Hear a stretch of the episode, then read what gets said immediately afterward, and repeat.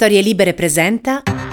Buongiorno e bentrovati in questo nuovo appuntamento di Quarto Potere, la rassegna stampa di Storie Libere, martedì 3 ottobre 2023. Come sempre in voce Massimiliano Coccia e come sempre andremo a vedere cosa succede in Italia e nel mondo attraverso la lettura dei quotidiani che troverete questa mattina in edicola.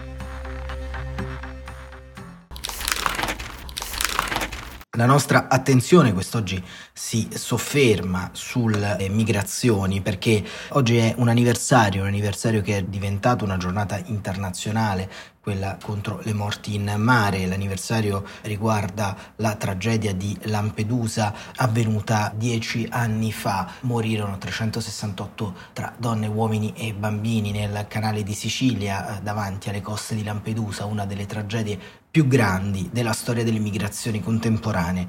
E eh, proprio su questo, sulla stampa, c'è Giorgia Linardi che si occupa di seguire la comunicazione di Open Arms, la ONG che dà la possibilità di salvare molte vite in mare. Strage di Lampedusa, dieci anni senza risposte, questo è il commento, l'editoriale di Giorgia Linardi sulla stampa. E la Linardi scrive l'ondata di sensibilità seguita al naufragio del 3 ottobre del 2013 a Lampedusa con il lancio di Mare Nostrum si è ritorta in risposte istituzionali sempre più lontane, anzi opposte dal colmare la necessità di soccorso nel canale di Sicilia. Lo spazio umanitario del Mediterraneo centrale ha iniziato inesorabilmente a restringersi dal 2017 con l'accordo con la Libia. Da allora ha avuto inizio la campagna denigratoria e criminalizzante contro il soccorso civile. I decreti di sicurezza hanno smantellato il già fragile sistema d'accoglienza e privato migliaia di persone della protezione umanitaria successivamente reintrodotta con il nome di protezione speciale, ma di nuovo drasticamente indebolita dal governo attuale, che invece proclama procedure accelerate di rimpatrio e la riapertura dei centri di detenzione amministrativa, dove si intende chiedere quasi 5.000 euro ai richiedenti asilo per non esservi rinchiusi. Un ricatto che ricorda più l'estorsione delle milizie libiche che la politica migratoria di una democrazia europea.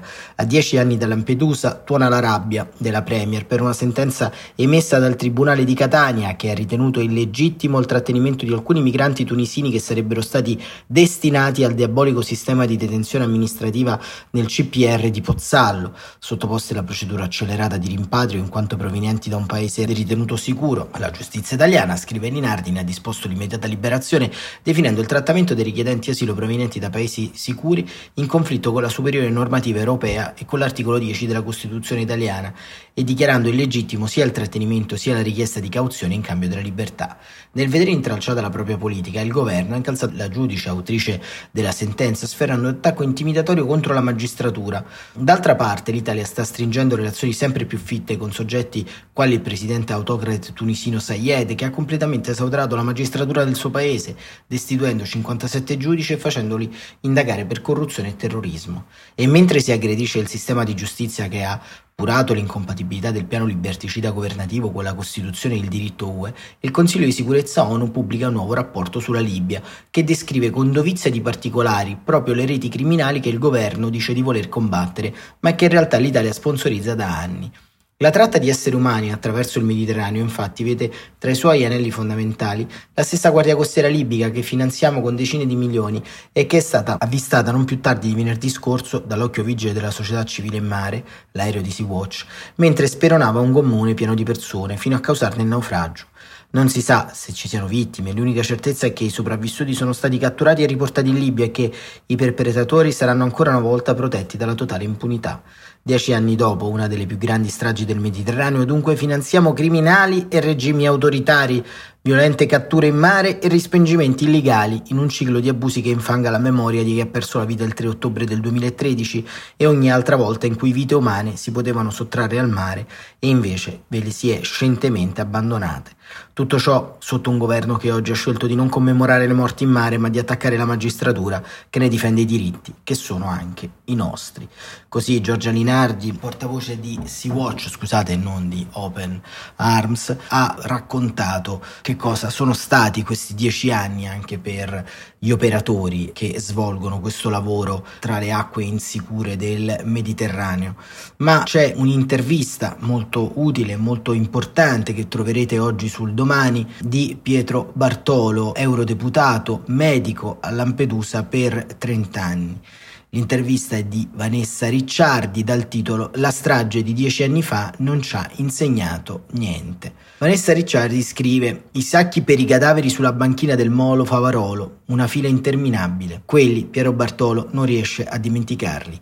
Il 3 ottobre del 2013 era il medico di Lampedusa, oggi è un eurodeputato. Sono passati dieci anni da quando un barcone naufragò vicino alle coste dell'isola, una strage nel Mediterraneo, 368 vittime, molti bambini, erano a poche migliaia di miglia dalla Sicilia, dall'Europa. Bartolo dovette contarli tutti. Il mondo si è accorto di lui nel 2016 quando Gianfranco Rosi girò il documentario Fuoco a mare, Orso d'Oro al Festival di Berlino. Aprì i sacchi uno per uno. Nel primo c'era un bambino, avrà avuto tre anni, aveva dei pantaloncini rossi e una maglietta bianca. Lo avvicinai a me per sentirgli il cuore, poi il polso. Non c'erano segnali di vita, ma i suoi occhi erano spenti. Sembravano guardarmi, chiedermi aiuto. Così provai ancora e ancora. Li sogno di continuo quegli occhi, sono il mio incubo. Mi capita ancora di svegliarmi con lui. Come si convive con quei ricordi? chiede Vanessa Ricciardi a Bartolo.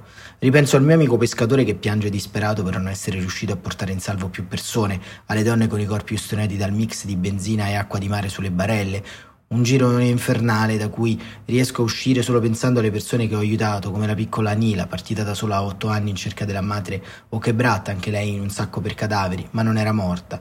Ricordo come un miracolo il lieve battito del polso dopo interminabili secondi di silenzio.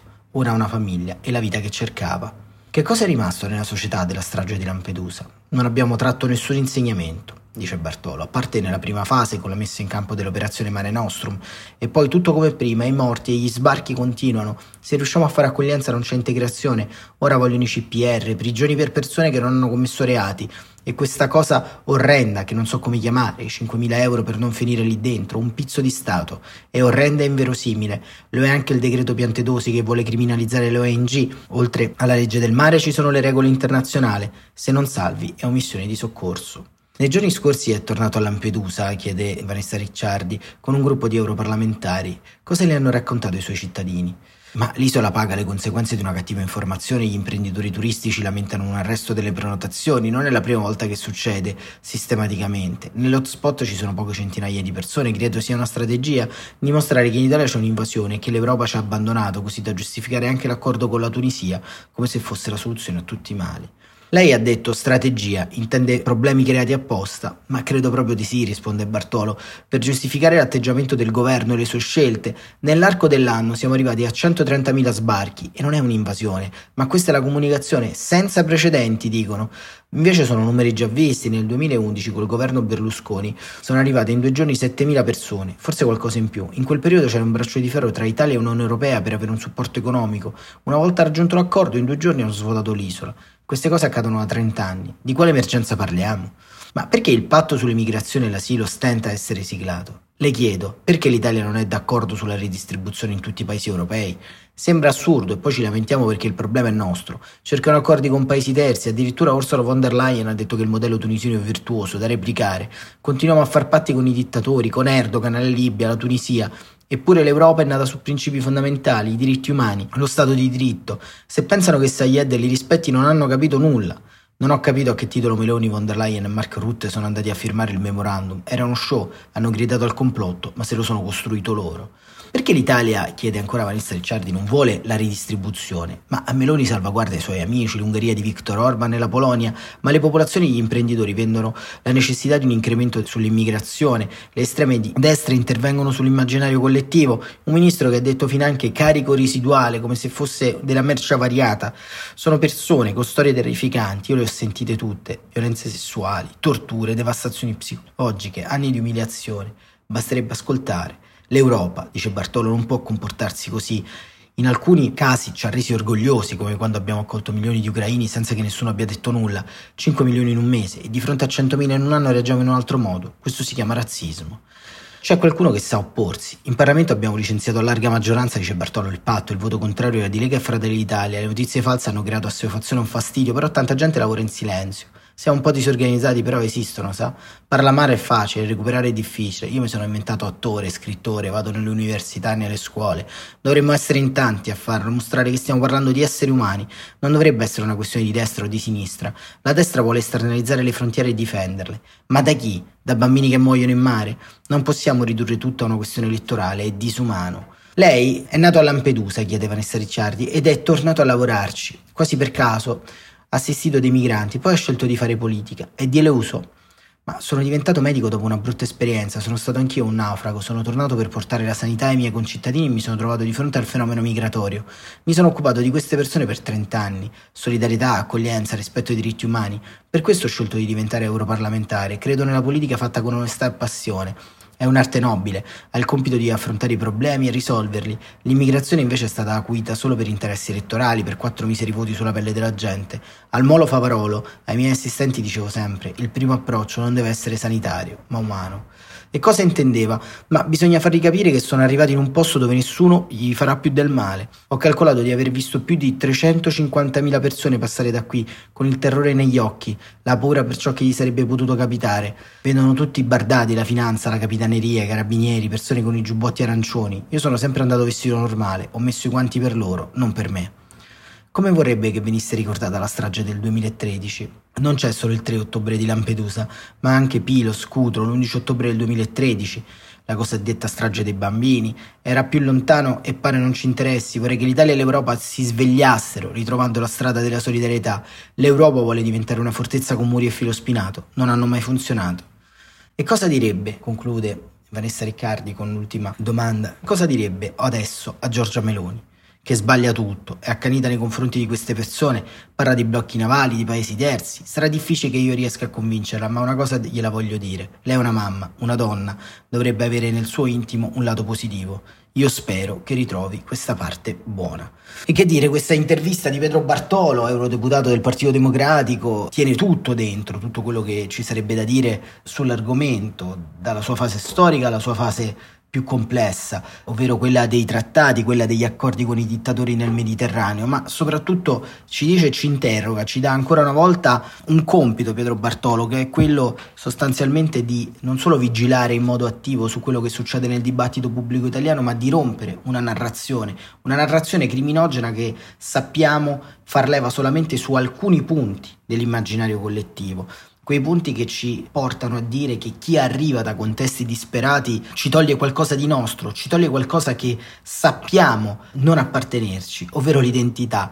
L'identità che abbiamo è un'identità plurima, non è un'identità granitica. Le frontiere le abbiamo costruite, il mare non è solamente un luogo di villeggiatura, è in qualche modo l'orizzonte di salvezza. Ma per chi? Per cosa? Per coloro di cui abbiamo smesso di occuparci. I migranti, questa entità informe, in realtà non sono altro che paesi e popoli interi in movimento, per tantissime ragioni che continuiamo ad ignorare nelle nostre agende, per i conflitti dimenticati, per il ruolo prevalente della Cina in Africa, per le guerre volute dalla brigata Wagner nella Repubblica Centroafricana e ancora per il cambiamento climatico, per l'impossibilità di coltivare dei territori ormai sempre più grandi, per le violenze sistematiche contro le donne, contro i bambini, per le violenze sessuali perpetrate solo a scopo etnico, per il fondamentalismo religioso, per tutti quei governi e per tutte quelle cose con cui noi facciamo costantemente a patti.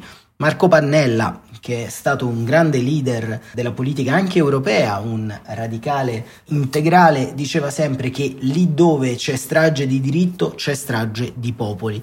E avviene anche per quanto riguarda la questione migratoria avviene anche nel cosiddetto problema principale dell'esodo, ovvero l'idea sostanzialmente che da questa parte del mondo, da questa parte dell'Occidente, occuparsi della politica estera degli altri paesi sia in qualche modo solo considerato un'ingerenza, ma proporre un grande deal, un grande piano di sviluppo democratico, un grande piano che veda il diritto, le leggi e soprattutto la stabilità all'interno delle repubbliche africane, dell'Asia, vicina e lontana, della Siria, sia in qualche modo un dovere civico, non per non avere più migranti davanti alle nostre coste, ma per evitare sostanzialmente che chi fugge da quei contesti sia costretto a farlo per l'estrema necessità di sopravvivere.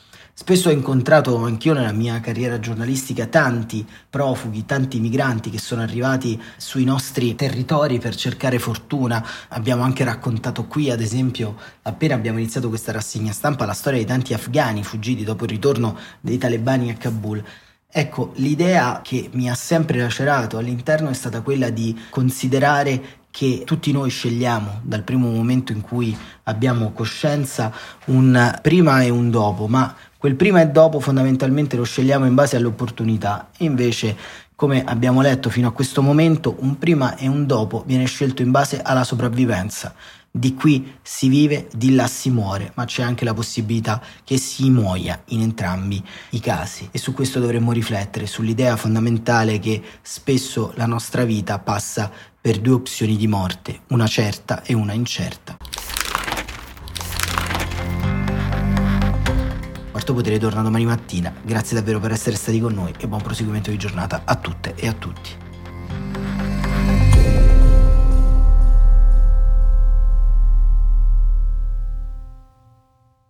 Una produzione storielibere.fm di Gianandrea Cerone e Rossana De Michele.